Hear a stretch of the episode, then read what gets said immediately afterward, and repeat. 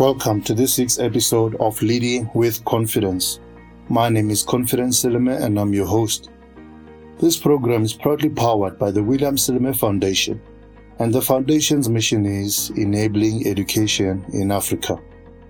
This week, I'd like us to continue on the topic we started last week titled Staying the Course. And our first point for this week says, Stay creative. To stay on course, you must also stay creative. Creativity is the catalyst for creation. It is the inventiveness that is within you. It is your innate power to conceptualize and create form out of formless things. To be a leader, you have to become a creator. You must create value, create content, create products, create businesses. Those who create will never be without food on their plate. The world is looking for your creations. We need your ingenuity to come to the fore so that we can collectively create a better world. Some people believe that creativity is set aside for some and not for others, but that is a lie. Whatever field you're in, you have the potential to create. It is inherent within your DNA to create. The world needs leaders who are creative, leaders who tap into their creative power to come up with powerful ideas, thoughts, solutions, and innovations. If you are able to stay creative, you'll stay on course. Creativity sees a tree but visualizes a chair or a cupboard.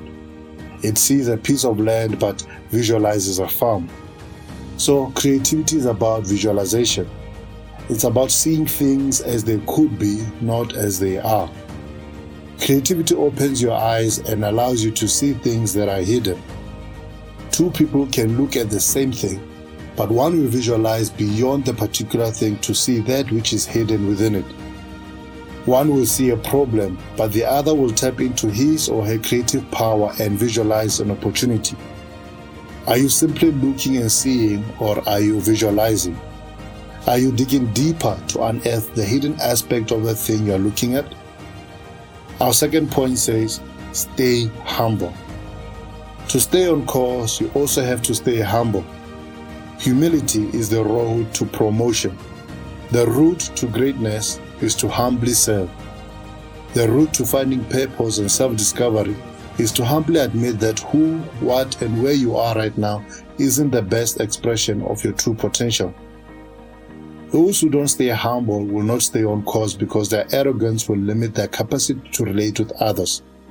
It will stifle their ability to influence others and to impact them positively.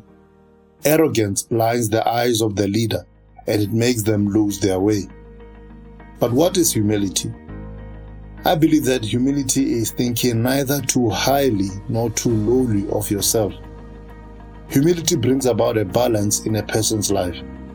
It is knowing that as greatly gifted as you are, you have areas of weaknesses in your life, and so your giftedness is no reason for you to become arrogant and pompous.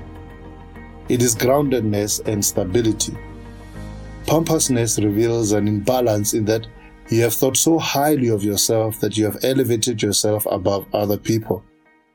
Low self esteem also reveals an imbalance in that you have thought so lowly of yourself that you have devalued and relegated yourself to low levels. You have made yourself into a worm when in fact you are a powerful being. Humility is kin to humanity. Those who are humble are more humane in how they treat others.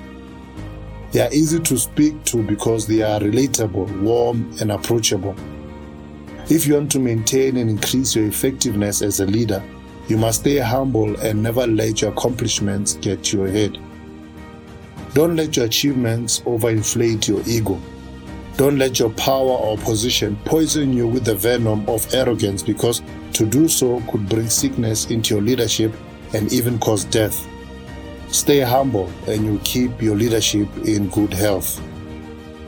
Well, we've come to the end of this week's episode of Leading with Confidence. Thank you for tuning in. Cheers.